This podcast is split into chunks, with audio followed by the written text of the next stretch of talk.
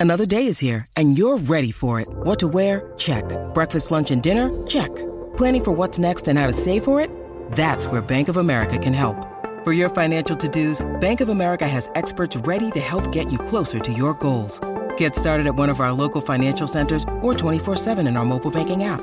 Find a location near you at bankofamerica.com slash talk to us. What would you like the power to do? Mobile banking requires downloading the app and is only available for select devices. Message and data rates may apply. Bank of America and a member FDIC. When you need mealtime inspiration, it's worth shopping Kroger, where you'll find over 30,000 mouthwatering choices that excite your inner foodie. And no matter what tasty choice you make, you'll enjoy our everyday low prices, plus extra ways to save, like digital coupons worth over $600 each week. You can also save up to $1 off per gallon at the pump with fuel points. More savings and more inspiring flavors make shopping Kroger worth it every time. Kroger, fresh for everyone. Fuel restrictions apply. Today on Basic, original MTV VJ Alan Hunter. Look, five years into it, we were all going, How long can this last? I can't believe it's lasted this long. If you're working for a channel that believes change is the dealio, that's their manifesto. We will change everything and recycle it and get something new and something new. Why would five VJs hang out? I think we were a good core base for sure. And we started seeing new ones come in like Downtown Julie Brown and Adam Curry in that. But when JJ and Nina got let go, we thought, oh, okay. I felt that my star was still kind of on the rise there at MTV because I was on board the new direction, which is not just being a video jukebox. The allure of the video jukebox 24 7 started to wear off around 85. MTV had a hard time really getting ad dollars, and it was much easier to sell a show like Remote Control or to promote Spring Break or whatever. So they started moving in that direction for economic reasons, and I thought it was the, a fine evolution for MTV to embrace lifestyle. Hey, everyone, and welcome to Basic, the official podcast of the unofficial history of cable television. I'm Doug Herzog, a former TV executive, and I want my MTV. And I'm Jen Cheney, TV critic for Vulture and New York Magazine. And listeners, you can't see this, but I am wearing an MTV shirt.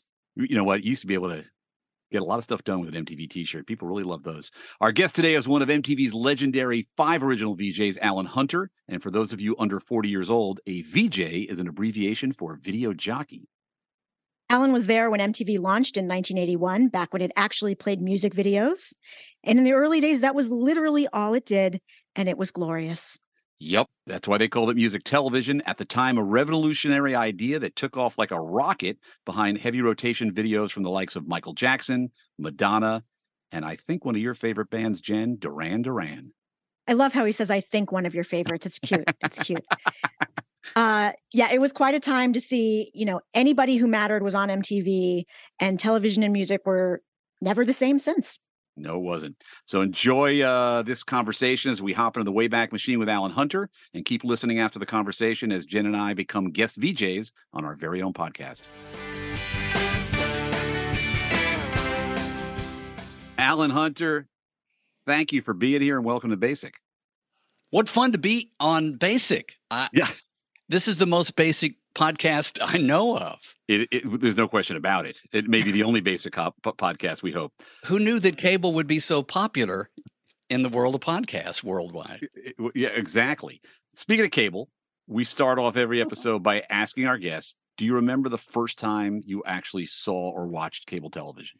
Well, I had to be going to college in Jackson, Mississippi at Millsaps, which is where our friend and boss Bob Pittman went to school for a while. That's why I know Bob, and that's why I got my job. I'm pretty sure it was an HBO show. HBO was, I guess, a paid thing, but it was right. on cable in the beginning.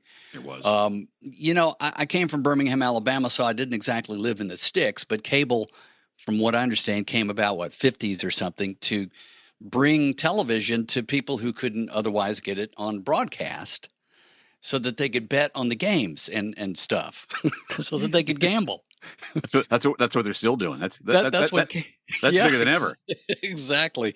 So I think I was watching HBO, but certainly watching you know CNN or TBS, which my earliest memories are of watching something on TBS on this cable thing and being pissed off I had to pay for something. Yeah. Uh, and now we have to pay for a million different services. It's it's gotten so much better. Well, forget um, it. Yes. so, Alan, I know you grew up in, I believe, Birmingham, Alabama. And I, I read the book VJ that you and the other original VJs wrote. Oh, and you sorry. talked in that about, you know, in high school, you were kind of, you were an athlete, but you were also into theater. You know, you had kind of a, a broad range of interests, but eventually it seemed like you wanted to go into acting. What, can you talk a little bit about that?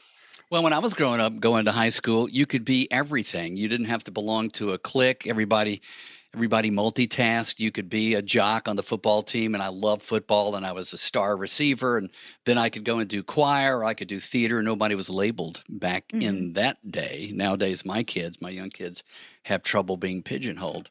I went to uh, do some theater in my hometown of Birmingham, a little bit of a couple of months in between college and going to New York. And uh, as soon as I hit New York and went to drama school at Circle in the Square, 1980, the summer of, I was in heaven. I mean, New York in 1980, you could actually live the starving artist life. New York was in the toilet at the turn of the decade. Uh, I, my parents couldn't believe I was living there. And uh, I said, What? What? It was a mugging yesterday. Yes, but it didn't happen to me. I'm all good. if you go quickly enough through Times Square, it's all good. So it was a romantic life. And uh, and I was kind of hooked. So t- tell the story of of how you ended up on MTV. Man, it was the right place, right time. I, I had just done that video. I was in a new wave punk rock version of Shakespeare's Midsummer Night's Dream in the Lower East Side. I mean, I was, you know, I was starting to do those kind of things, but I was basically bartending to to keep the rent, doing other odd jobs. Went to a way up north in Mississippi picnic in Central Park. It was at this point would have been June. Every state has their own little celebratory parties in Central Park and you know, I was there with the Mississippi folks scaring everybody else away from the park, of course, singing Way Down South in Dixie and, you know, carrying the flag. I kid. We were, we were a liberal bunch. But uh, my wife at the time, Jan, her father uh, was a Methodist minister who knew Bob Pittman's father, who was a Methodist minister. They were together in the conference. Bob comes to this party in a jacket, which I thought was weird. It was a very hot June day. Bob was there, I think, with John Sykes. Another Um, another MTV OG. Yes, both of them looking very dapper on a hot summer Saturday day. I'm introduced by my wife at the time, and we say hello. We just talk. He asked me what I'm doing. I said, you know, just struggling actor. I just happened to be in a video, and the reason I said that is because he was working on this cable channel, which at that point, if you you guys talk about this all the time, the early days of cable to people like me, especially living in New York, meant the Robin Byrd porno show or the Crank Call show. It was local cable access in New York was magic. But the, the Screw Magazine guy, whatever his name was. Oh uh, yeah, because Manhattan Cable was one of the early pioneers of you know cable systems. Sure. And so that's what cable meant to me. But he said he was working on this thing with Warner Communications and American Express, and we're going to play videos twenty four seven. It wasn't up and running. They hadn't, you know, it was this was July or June. I said, "Funny, I was in a Bowie video. Isn't that interesting?" And he said, "Yeah." And he walked away, and I walked away, and we didn't talk anything, you know, until the next day. Uh, Sue Steinberg calls me up. She was the executive producer on MTV and says, uh, Hi, Alice Sue. And this is on my answering machine. And I'm waiting, you know, I'm going through all of the uh, the messages, hoping that I got this gig and that gig and that gig and this gig and no calls from anybody else. She says, Bob said he ran into you and that you should come and audition for this thing. Wasn't even called MTV at the time. We had no name. You you weren't there in the very beginning. There was no, No. name up until like the day before we went on air. So I said, sure, it's just another audition. I went down. I had and the the cliff notes are that I had three consecutive interviews, auditions down at the Hell's Kitchen Studios at 33rd and 10th on a Tuesday, and then it was terrible.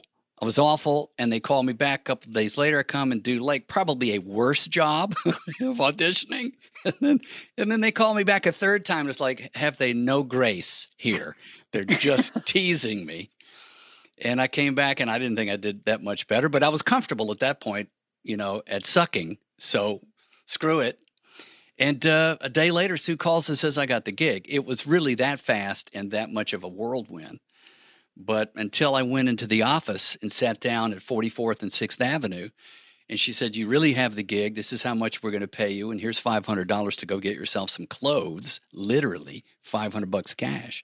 I was like, And okay, again, the job is what? what am I supposed to do? It's crazy. Right place, right time. And what was it like when you first got to MTV? I mean, it sounds like from everything I've heard and read over the years from Doug and and you know other people we've had on this, it was just kind of chaotic. But what was it like to be there? I think that's it exactly. I was hired the day they said you got it. It was three weeks to air, August the 1st, 81. I had three weeks to go to college with the subject that I that I loved, music. I, I may not have known, you know, like Mark or JJ knew uh, about rock and roll and all the various things about it. I wasn't a radio DJ at all, but I, I so I had to get a three ring notebook and start studying up on who the members of Def Leppard are, or remembering, you know, when that Who album came out. So you get this job, and by the way, you were still even after you got your MTV job, were you still tending bar as well, just in case? I was bartending. I did not let go of that that nighttime gig. I was bartending at a cabaret, mixing daiquiris, because uh, I'd do the job in the daytime. I'd go mix my my daiquiris at night. And a dude finally, about three four weeks into the job, because I kept it going. I didn't know how long MTV was going to last. Right. I, I, don't know if I had a contract or I was at will. Maybe they gave me a contract, but this thing might fold in no time. Better off bar- bartending. There you a go. A guy's staring at me sideways I could see coming out of his mouth he wanted to say Mark. I said, and he said, "You look familiar. You look like one of those guys uh, on this new cable station, uh, MTV or something." Uh, Ma, Ma, Mark, Mark, Alan Hunter. Yeah, that's it. And I went, "Holy cow!" I didn't suspect that he would recognize me, but he did. So you were, yeah. So to that end, you were doing this thing kind of in a vacuum, right? It wasn't Absolutely. live. You're going down to the studio. You're doing your thing every day. It's going out to parts of the country. I wouldn't say yet all over the country. Two and a half million people is how many homes were passed. We started with, with MTV in the beginning. Right. Yep. Got it. And so, so what point did you start to realize, like, wow, this is actually happening, and you're getting now maybe recognized beyond the guy at the bar, but right. on the street? So, w- w- can you remember, like, when you were like, oh my god, this this thing is actually working? Yeah, it was a total vacuum. Living in Manhattan, going to work every day, doing this cable show, we had no idea really what its life was. It's not like any other kind of entertainment. You go see a movie and you go to the theaters to see people watching it. Uh, I couldn't watch it. I didn't know even how I looked in the mix of things. We get we get VHS air checks, you know, that they sent us off air so we could see. Oh, I come in between the video and the thing, and okay, got it. But living in Manhattan, we were in a bubble. It's when we began to be sent out to do promotional appearances. We we almost all have the same story. I was either in Ohio or Idaho or somewhere. I get shipped out of my first uh, appearance, and the local cable people pick you up in you know a crappy car because that was cable at the time. the the uh, it, the executive owner and his assistant pick you up in his crappy car. But then somewhere we got into a limousine because they thought that was impressive. We go to the record store for the signing, and there's a thousand kids lined up around the block. And me, Nina, Martha, JJ, Mark all had the same story. Who who are they here to see? And it's like you. It was mind blowing. Totally, you can't come from nothing, having no idea how you're coming off to the rest of the country, to then stand in front of a thousand people who all know you and want your autograph. For a starving actor kid, that was overnight right. and a mind blower. Uh, and then, so we'd come back to the studio on a Monday and we'd say, "You did you guys have the same experience? Something is happening out there. Middle America is not just watching this stuff; it's twenty four seven, and right. they're rabid about it."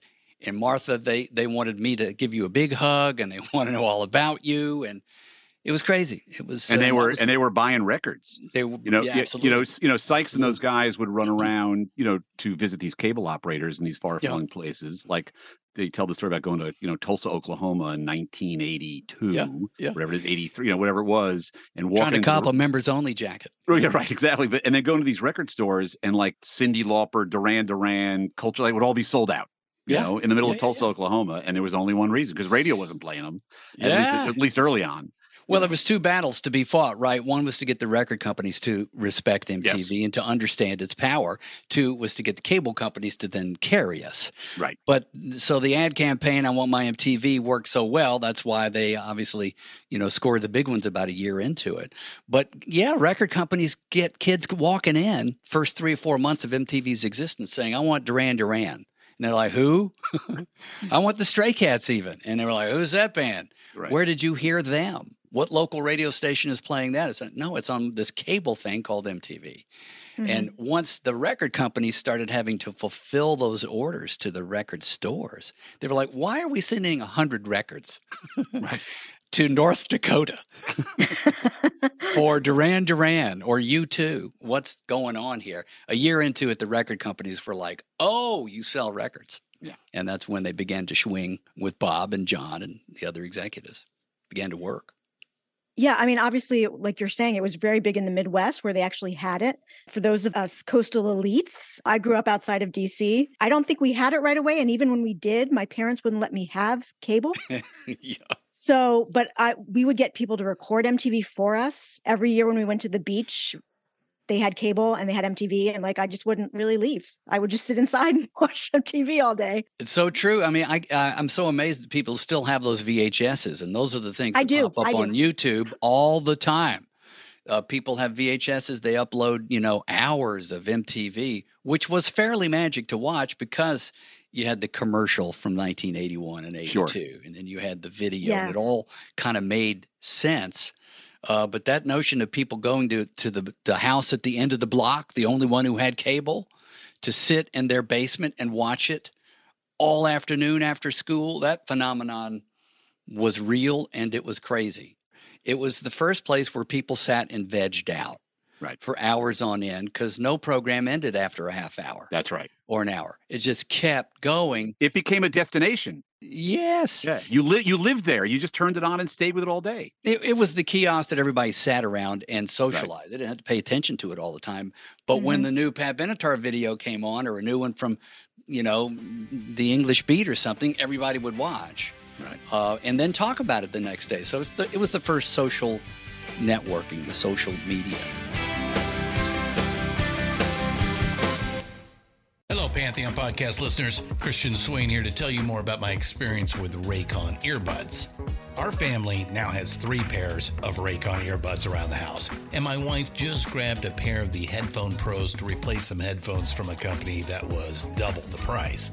And yes, she loves them. Now, if you haven't pulled the trigger on a pair of Raycons, or even if you have, but you're in the market for another pair because they're just that good, well, now is the time to check them out because they just launched their upgraded model of the best selling everyday earbuds. With Raycon's upgraded everyday earbuds, now you also get active noise cancellation, ergonomic design, and multi point connectivity that lets you pair with two devices at once. New quick charge function, three customizable sound styles, plus awareness mode. Available in a variety of vibrant new colors to complement any and all skin tones. I even have a pair of earbuds in a cool green color. I have tried just about every earbud known to humankind, and these Raycons are fantastic.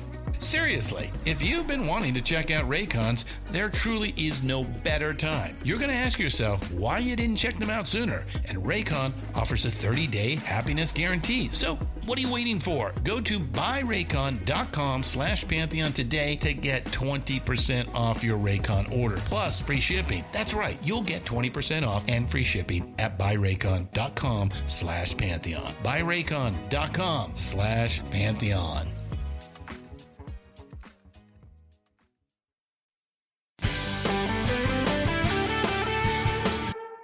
Well, I always tell my kids, you know, it's hard to imagine how influential and and center of the cultural universe MTV was, and it was like you know Twitter, TikTok, YouTube, Spotify, all rolled into one somehow. And it's Well, it's the- really it's really hard to go back there and imagine how how big it, was. It, it is. Mhm. I mean, they can't imagine a world when that was cold and full of dinosaurs like we did. I mean, it was the Pleistocene era back then. You know, I was living in New York, people getting raped and killed every day on the streets, and I was going to work on this cable system bubble.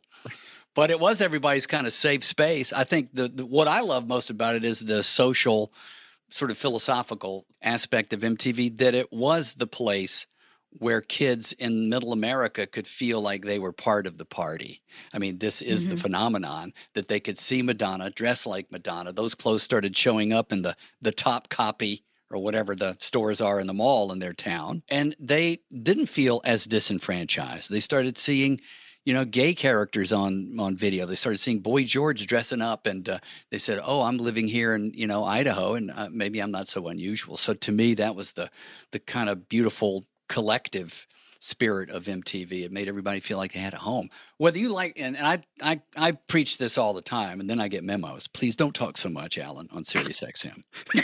Just play the music. but I'm like, you know, it was the biggest tent around. The 80s was kind of that way we all got along. You like Whitesnake, you like Howard Jones, you like Culture Club, you like Springsteen, Mel- whatever. You waded through that video you didn't dig because there was some visual element you probably liked to get to the song that you liked, and everybody sort of had a happy existence. So I credit that eclectic nature of MTV. Interesting. So you and the other four original VJs were like kind of thrust into this together, doing doing a job that, to your point earlier, like nobody really knew what the job was. It was it was a job that did not exist until you started doing it. Right. And you were joking before about Mark Goodman, but what were the dynamics like? Because I know there was some some competition, and Mark had said like I did not like Alan at first because he did not know enough about rock music to be on this network. Rock uh, Mark was a big snob and and dressed poorly. he was so he was so unhip. He had these old man orthopedic shoes he used to wear into the to the studio every day, and I thought, oh my God, Mark, come on! I was a tennis shoe guy, you know. I was very casual. Mm-hmm. Well, it's it's true. Mark and JJ came with you know street creds. They they were both very famous at what they did in radio. Nina was sort of her her history was at least a little bit more.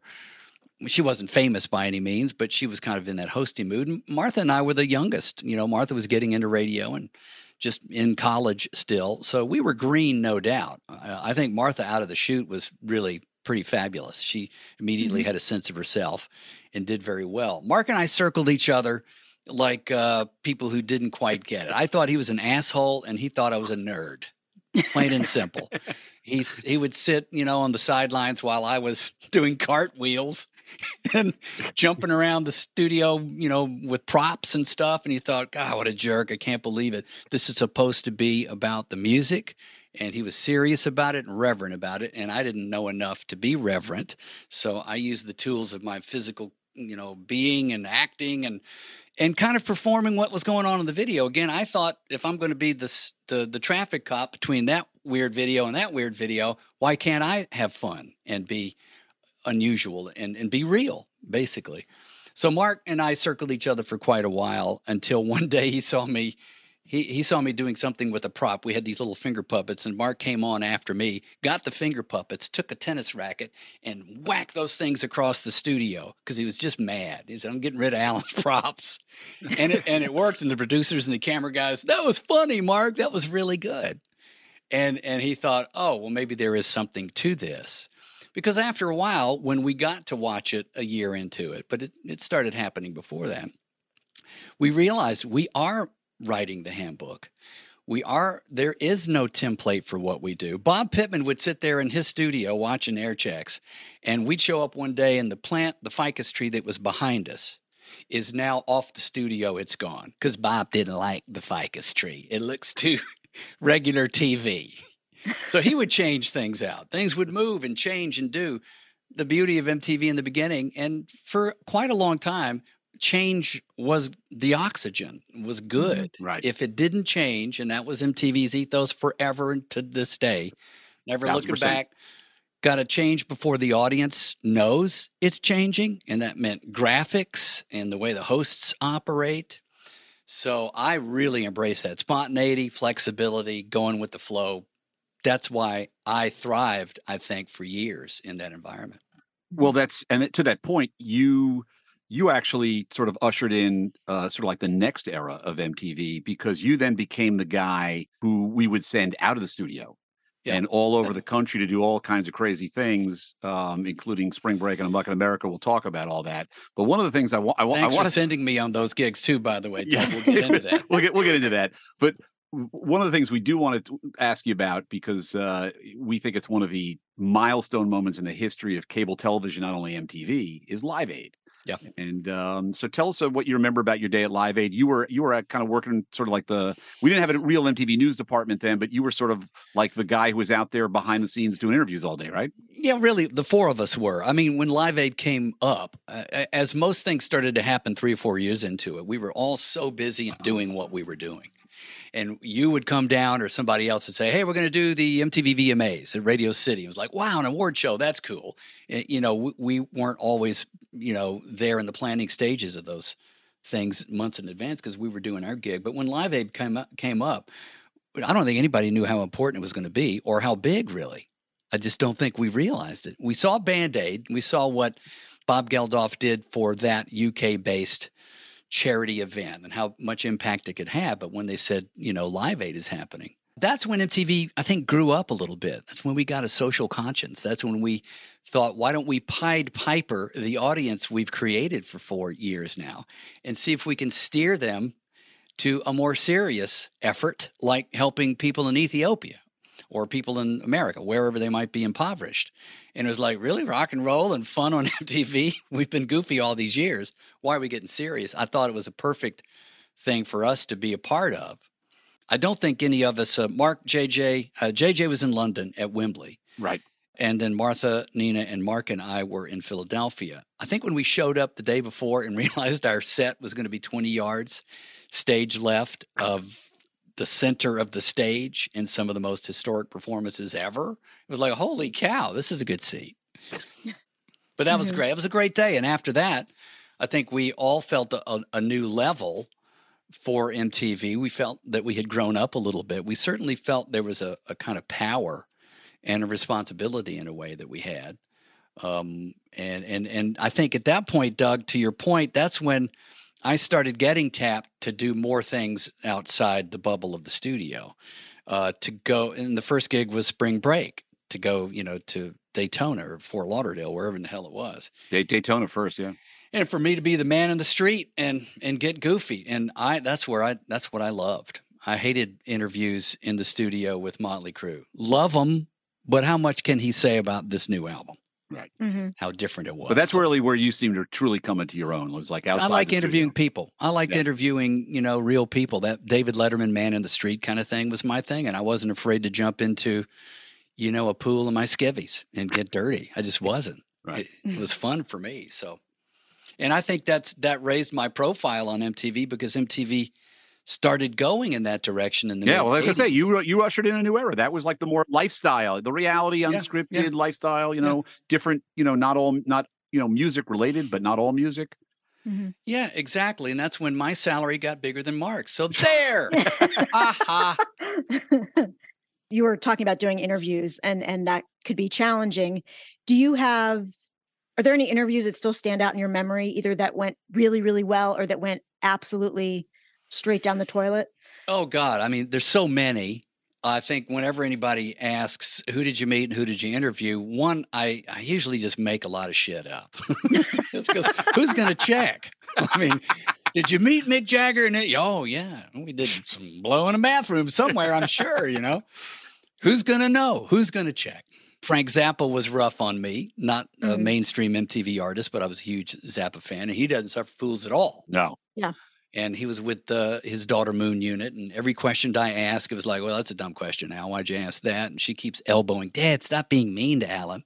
She was a guest VJ. She came back two weeks later. He came with her and apologized to me. So that was cool. I, I actually remember that. And then Dweezil, Dweezil and Moon. Dweezil were, was uh, there. They yeah. both had fun. i you watched know? those sessions both of them both of Yeah. the live djs yep Yeah. Yeah. yeah, So that was fun. I mean, I think throughout the years, uh, the funny thing is that the the last interview I did as a freelancer for MTV was probably the the book the bookend of my career. There was uh, going to Russia with Billy Joel. Mm. That was the most uh, satisfying interview because I was a huge fan. It was satisfying and impactful to be in Russia at the height of perestroika and 87 and his historic play there to interview him, to go to the shows. To, we did a documentary for MTV called Right. uh, Rock and Russia. That's right. Mhm. And and that was like, you know, wow, after all these years of doing, you know, fun stuff, silly stuff, impactful stuff, that was the coolest thing I'd done. And it was Yeah. a long interview and I felt good about it. So in the middle, it's all a blur.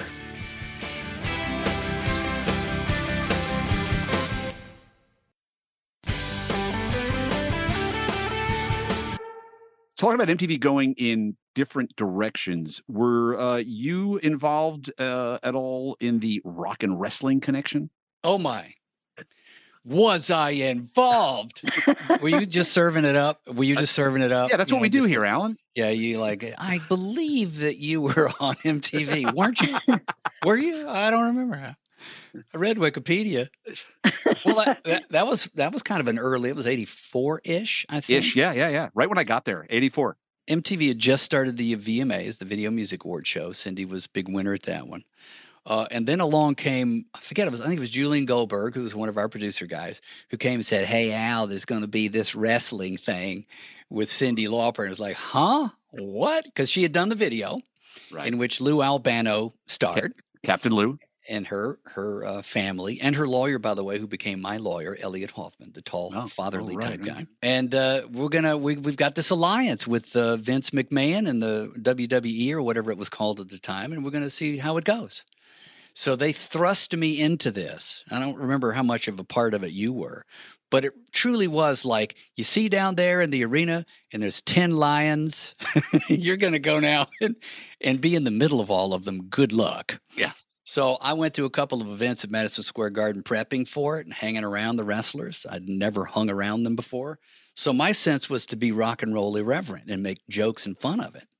And the first night I did that, just backstage, they they told me that's not cool. Don't do that because they they were mad and and looked like they could be very mean and angry at me. so I was like, Mm. oh god. But we did the press conference to to to set up the brawl to settle it all, or the war to settle the score, the first one. And Rowdy Roddy Piper's there with Lou Albano on the other side and Cyndi. And I'm the moderator. And we rehearsed this thing as much as we could. Rowdy's this sweet guy off camera.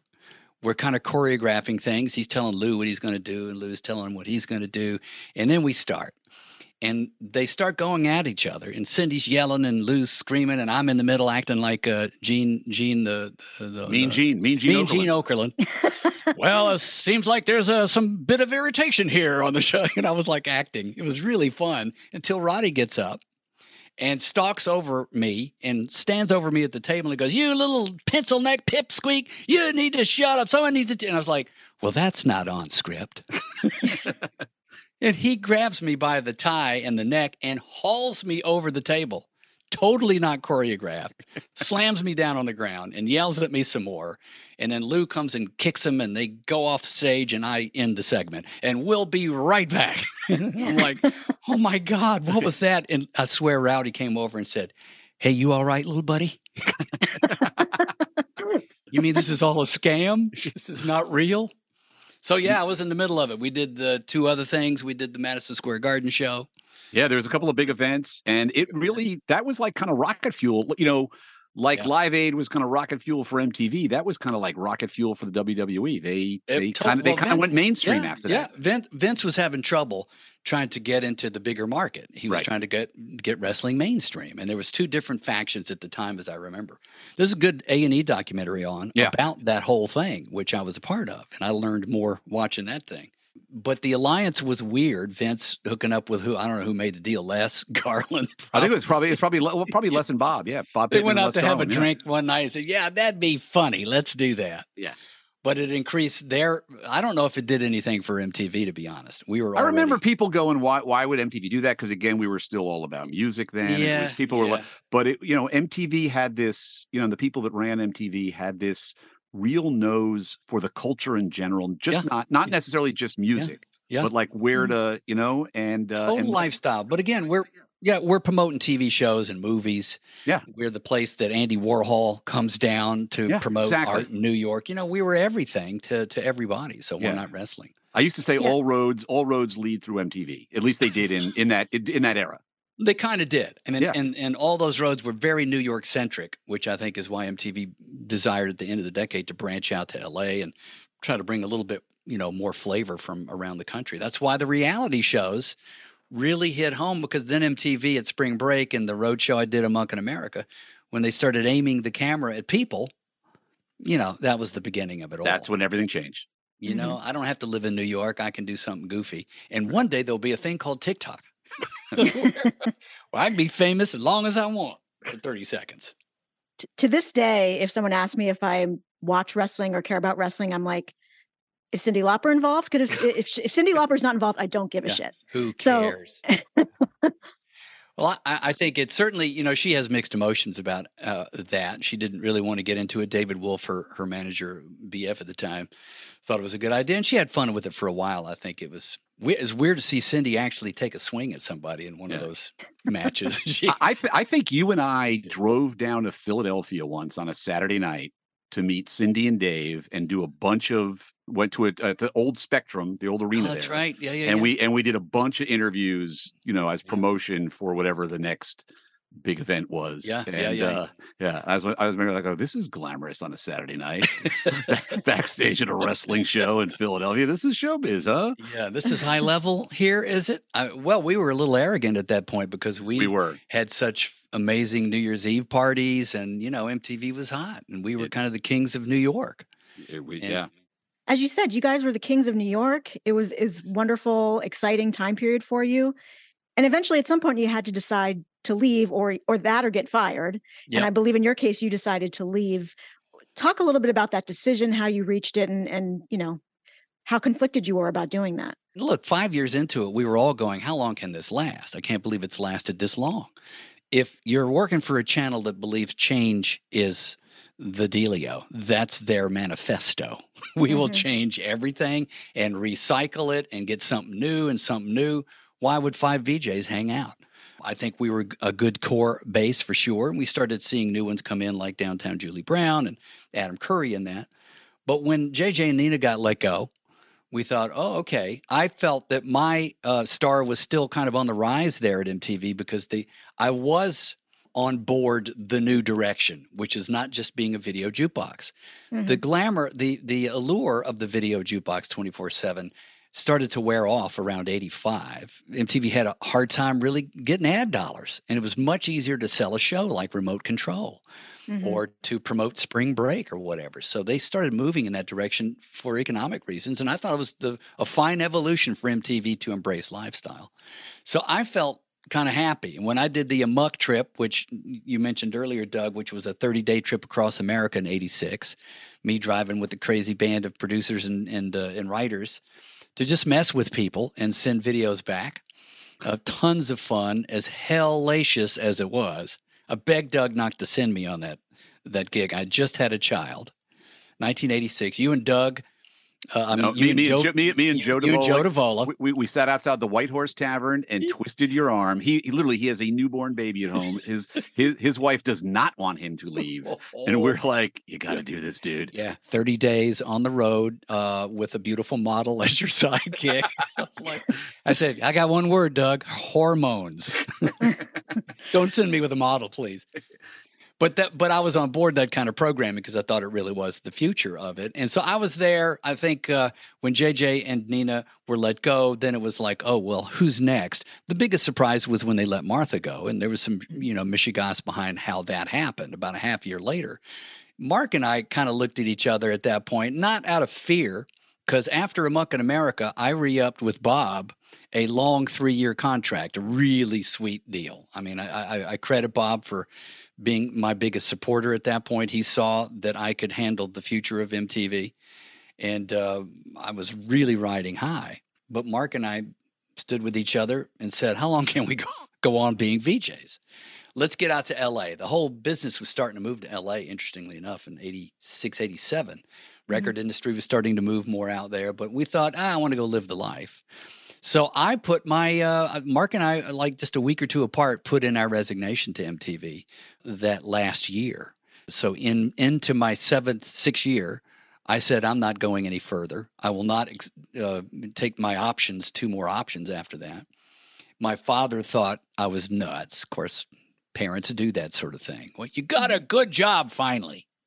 Why do you want to give it up? He didn't like the words like burnt out. What do you mean burnt out? My dad was a businessman, but he's like a factory worker. So really, screw the burnt out. Take the check. So, but I felt in control. Mark and I left three weeks apart from one another, August of 1987. Eventually, Mark came back and did a bunch of freelance work. So did Martha. Uh, she Right. came back and did a lot of stuff. Uh, I came back and did the Billy Joel thing. So we, we you know, we kind of continued on thereafter. But I feel it was definitely my choice. It was totally the right way to go. I, I would have taken another year or two because the minute I landed in Los Angeles, the writers went on strike and there was no Mm-hmm. pilots to be done. so I picked a bad time, but I did learn how to play golf. But you're but you are right.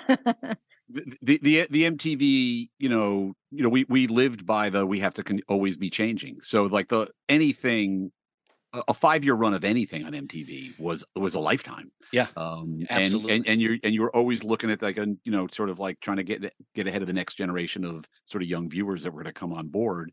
And so it was just inevitable, like to just keep on. And the only reason something like the Real World could survive 25 years is because they literally change the cast every Yeah. year. Mhm. Yeah, so yeah. It's, it's, so- so it's always different. Well, I've always been a big supporter of people go, oh, MTV's not the same anymore. I go, thank God for that. But but but why be bitter? It's evolution. I mean, Right. uh, and particularly particularly that beast. MTV was born out of chaos, and that's that was their thing. And uh, change was good. I I totally supported it, even and because I got a chance to say no, that felt kind of good to say no to the man.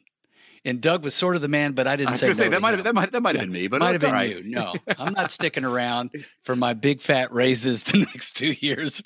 Again to my dad. What are you crazy? It's weird that you didn't want to continue working for this man who forced you to travel when you had just had an infant. Oh, dig this. Uh, here's the last story of that is that he they they kicked my ass, put me out there on Amok in America, which was a total success. Loved it. Uh, the reason I got a new contract. So they were like, "Ooh, this kind of stuff works. Let's send Bon Jovi to Jamaica for a week, and Alan can host that too." And that was about uh, six months later. Now my child is going on a year, and they go, "And we need you to go, Alan, and host this Bon Jovi bacchanal in Jamaica for a week." And I was like, "Oh, that's not a good idea." you remember that last time? Well, I, that was that, on that one. Is if I recall, there was um, mushroom tea involved. Yeah. well, there was lots of stuff. It was red stripe beer, and no, there was Yeah. uh, magic muffins. Magic muffins, and here's a here's a, here's a real '80s uh, obscure item for you. The uh, the uh, along with the I don't know what she was doing there, but along with Bon Jovi, who were the headliners of the contest, I can't remember what Yes. it was called. Um, Yes. Was The uh, club, it was, club, it was hedonism, club hedonism, or Club was Hedonism where we went. It was hedonism weekend. yeah in- with Bon Jovi. Yeah, yeah, yeah. this this disgusting '80s singles Yeah. hotel. Uh, but the uh, I don't know what she was doing there, but like the co-star for the Yes. weekend was Yes. British pop tart Yes. Say it. Samantha Fox. Say it. Do you remember think Samantha I- Fox? You think it was easy I'm getting- for I'm getting- to I'm getting- focus on my job? Oh my God. But I'm getting Jen. You don't remember Samantha Fox? I do, but I, I was thrown by you calling her a Pop Tart. She had a song like "Do You Want to Touch Me?" No, it was called Touch Me. Touch Me. Yeah. So pop tart being for like pop Yeah. star and like I get like what that, you're that- saying. That, tardy British thing, you know. That, Yeah. that Yep. she was a Yep. page six girl. Yeah. In Yeah. Britain, page six, they actually had naked women on their their public newspaper. Uh, look, Samantha was part of that six, uh, 86, 87 New Jack Swing freestyle. Uh, you know, uh, Lisa Lisa and Cult Jam and the Brit Stars and the Jody Watleys and The- all. the- yeah, there was a, it was it was a da- it was part of the yeah the dance music was starting Yeah, to take hold. yeah. She was there with her Yeah. creepy dad, um, her creepy dad managers. I remember as well. I thought she married some rich dude. That no, that was uh, that could have happened. That was that was another English artist, but yeah. So there we were um, in Jamaica, and uh, my wife couldn't come with the baby because they wouldn't allow it. So I got back from Jamaica. You guys gave me a week in Los Angeles to recover, and all I did was just get shit from my dear wife.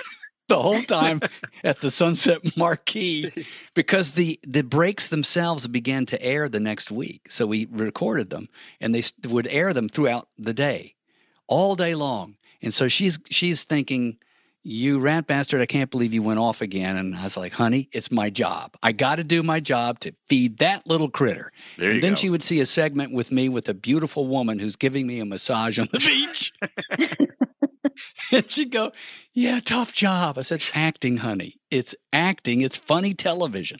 You you were my neighbor then I lived on in the West Village on West 11th Street. You had that. You guys lived in this great carriage house. Yes, 10th and Hudson. Yeah, right around the corner. And I can remember when you were gone, like seeing her on a Saturday afternoon with the baby and the stroller, and going, "I need to go. I need to go. I don't think I should talk to Jan right now." hey, uh, it's Doug. Doug, you come back here, you bastard! Ruined my marriage. All right. Oh, she got over it. She understood it later, but it's, new moms don't need that kind of hassle. No, they don't. That's that's a cliche story of someone who's who's uh, you know cachet is rising in his television business. He's got to go and do his gig. Got to do it. It was a tough juggle because it, it to to be immersed in the world of rock and roll. Your last question might be, what was it like to be around that kind of circus for six years? And that really is the reason I had to bug out of it, because even though we we were a part of all of the stuff, the late night parties, and some of them that went way too long, but eventually the five of us had to get up and go into a studio and do a damn daily job. That's the only thing that kept me from total destruction. I got pretty good willpower. And at three o'clock, maybe no more bumps because I got to get in the studio at eight. But we had real jobs. But I and say, but you you could go, as you mentioned earlier, you could go around New York all night in those days, being Alan Hunter or Mark Goodman, and go to any club, any restaurant. I mean, everybody was very happy to have you. You were the kings of New York. back It, then. it was weird. We were weird. We were weird level celebrities. We weren't movie stars like Tom Cruise, but we but we were in people's lives all day long, every damn day. And that bouncer sat and looked at you and said, "Come on in, dude." and maybe cooler, at least certainly in the eyes of the audience. We represented the coolest thing going That's on the planet at the time. But uh, so we we managed to make it through. But I was tired at that point, and certainly having a little bambino was a good stepping off time for me to get some rest. All But right, it was so cool, unbelievable. two final questions. We have a two-parter. First one is, do you have a favorite video, music video? Yeah, I got it. I uh, they they rotate. Top three would be a Peter Gabriel video, and it's "Shock the Monkey" or "Sledgehammer," either one of those two. Springsteen's "Brilliant Disguise" just popped up on my Oh. favorite list the other day because I love "Tunnel of Love" so much. The album, and that was 86, 87, when Mm-hmm. video directors and artists were trying to reinvent the wheel. So Yep. somebody had the great idea to do it in black and white in one shot and just dolly in. That's right. My my all time favorite is Once in a Lifetime from Talking Mm. Heads. It was early. It represents those early romantic years for me, having this cool job. And David Byrne in front of a weatherman green screen with weird images going on, doing his weird thing in front of it. And that song, that liquid opening that sounds like Mhm. tinkling water, right. um, reminded me of those early MTV years. And so for all of that, that's to date my favorite song and video, I think, from the from the era. Well, that's a great answer. Thank you. You want to hit him with the last one, Jen? Yeah, I was just going to say it's funny that you say that because one of my very solid early memories of watching early MTV is the burning down the house video Oh wow. because I was like. "What the hell is this?" Yeah. well, Stop Making Sense is the one of the great concert films of all time from 83. He only topped it with American Utopia, you know. Yes, a which is couple of years ago. fantastic. It's amazing, but uh, he's such a pioneer. Our traditional last question for all of our guests Uh-oh. is what is your favorite basic cable show of all time? And let's just leave MTV out of it since obviously you were involved in MTV. Breaking Bad, I would have to say, is probably the heftiest show. Well, there we I've go. watched. But that's a, that's winner a for basic cable show. basic Yeah. cable. And and one of the greats. It was a dream come true to have you here, Alan. You are a uh, you What are a great a, a great friend, a great Easy on the great. a great figure uh, in terms of like the MTV history and the way you talk about it. I mean, it really, you know, it really puts a lot of it into perspective, and it's something we, you know, we talk about MTV a lot on this podcast, and it was really great to have you here to kind of, you know, sort of give the full story from the inside. So, we Well, you made me relive it today. I mean, on any given day, it's like yesterday, or I, I never did it, or Mm-hmm. you know, it's it's a bizarre beast that is always present. The '80s have never been bigger nowadays, which is kind of weird. But it's the demo. People who, you know, from 40 to 60, it's the sweet spot for them, and it's Yep. good memories, and they love Martha Quinn and. Hell, we were in their damn lives 24 7. Yes, you were. We're burned into their synapses. Well, and, and, and you and you still and you still and you still are uh, via uh, Sirius uh, XM. And I hear you in my car radio every outlets. day. Yeah, yeah. So absolutely. sorry. All I do is apologize all day long. Sorry. Too Well, bad. well, we're not sorry at all, Alan. Thanks for being here. Doug's good seeing you, my friend, and meeting everybody else. Thank you.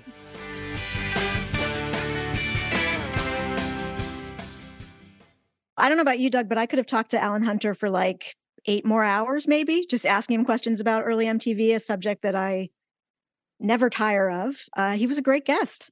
He was he was an amazing guest. I feel the same way.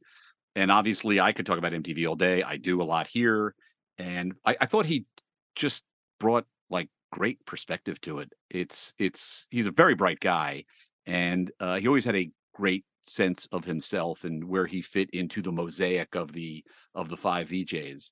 Uh, but it seems now, all low these years later, and it's many, it's forty years later.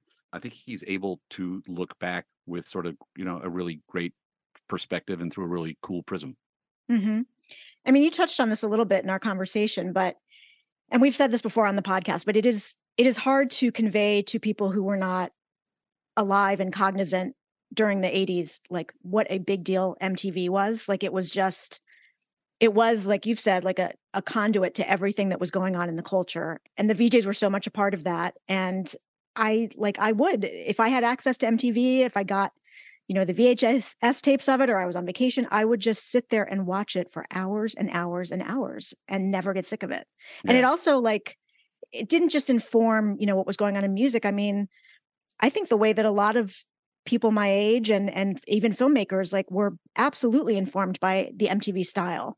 I mean, that started with Miami Vice, but David Fincher, Spike Jonze, a lot of many many others got their start doing music videos, directing music videos, but I I also just think watching music videos just had a huge impact on my brain and the way that I consume information and and uh and the way that I watch film and television and it, it's that sounds like kind of crazy but if you if you grew up watching MTV you probably know what I mean by that. Yeah, the the impact and influence of MTV was felt in in so many different ways. I mean, I remember, you know, they used to complain the critics used to complain that mtv was ruining uh, the attention spans of young america and guess what it probably did i mean look where look where we are today with tiktok and twitter and everything's in super short bites so yeah, you know, and I would say you could draw a straight line from you know MTV to Instagram and uh, or the real world to you know to Instagram. So yeah, it's it, it really is hard to wrap your head around it. Although I think Alan's done a really great job of, like I said, putting his career, his MTV career, the VJs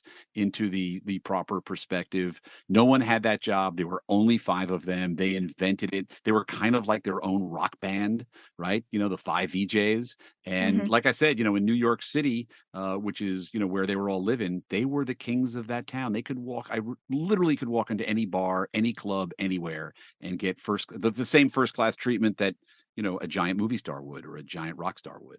Mm-hmm. Um, they were they were huge stars, and that must have been tough for him to walk away from. Yeah, I'm sure it was. Uh, and, and we talked about Live Aid a little bit and that whole experience. And what's funny is that after, and I was reminded of this reading uh, the book that Alan and, and the other VJs wrote, like they were criticized very much for seeming, you know, like they didn't really know what they were talking about during the broadcast. And like when I go back and look at Live Aid, which I have done many times, what's what strikes me now actually is that I, I feel like all of them, whether they were as knowledgeable as say Mark was, there was a genuine like, I'm excited about this music and this concert. Yes. And I'm so excited to be here. And and yeah, I could maybe tell you a little bit about Led Zeppelin. Maybe I can't, but I just I know that this is a huge deal. I'm really, really excited. Yeah. And I'm not going to call out names, but like turn on E or turn on anything where there's like coverage of entertainment now. And I never think that the people doing the hosting have a goddamn thing know anything about what they're talking about, really are invested in it. I, I feel very strongly they're there because and I get it. Like they're there to to put their image out there. And I did not feel that way about even looking back at it now. I felt like they were just genuinely excited to be there. They got a lot of criticism, you know, in the aftermath of that. Um, I feel like sort of they got set up a little bit um, by MTV in the way it was staged and and kind of produced. Mm-hmm. Um, uh, and they were they were you know there there was a lot of gushing going on but that's how everybody felt to be there it was a pretty exciting day and a, a, a, crazy event it was a turning point it was a turning point for them because that sort of started the in in the arc of things right that might have been the the you know the the the point where the VJs began to be looked at a little differently than they had been in the previous four years. Mhm. Um, and it was also a day where you know MTV News behind the scenes, you know, started to establish itself. And very shortly after that, uh, we went out and hired Kurt Loder, which meant the VJ stopped doing some of the big interviews, and so the the dynamic shifted certainly kind of internally and on air. And it Mhm. was sort of the beginning of a new era. But you know, to that end, Alan um, was always a bigger, broader guy and he wasn't you know he his job was to introduce videos but he had a lot more talent than that and was really great at you know as we talked about being out on the street whether it was spring break or wrestling or Amok in america or live aid and out there talking to people and you know uh, post live aid a whole new era of mtv came in um, more of a lifestyle channel which eventually became more of a reality tv channel and here we are today so Right. stories stories for another day maybe Yeah. And I mean, the fact that like Alan and Martha, for example, were a little greener, to me, that actually was kind of a benefit because it, it enhanced this idea that I, you know, a kid, really not even a teenager, not even a preteen, like the, they they were sort of peers. Like they weren't so much older. yeah that could be me right Yeah, exactly. Like I actually did want to be a VJ for a little while there. Who who didn't?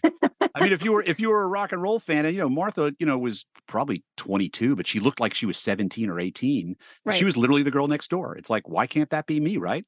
right. I think Yeah. that was uh, part of the allure too. Yeah. Well, Jen and I still clearly want our MTV. We hope you do too, and we hope you uh, enjoyed listening today. And uh, join us next time on Basic. Basic is a Pantheon media production in partnership with SiriusXM Hosted by Jen Chaney, and Doug Herzog. Produced by Christian Swain and Peter Ferrioli. Lindley Ehrlich is our assistant producer, Sound design and music by Jerry Danielson. mixed and mastered by Brian Slesher. Recorded and edited by Zach Spizner. You can find Basic on Apple Podcasts, the SiriusXM app, Pandora, Stitcher, or wherever you like to listen. If you like the show, please rate, review, and share so other people can find us. Don't forget to follow the show so you never miss an episode.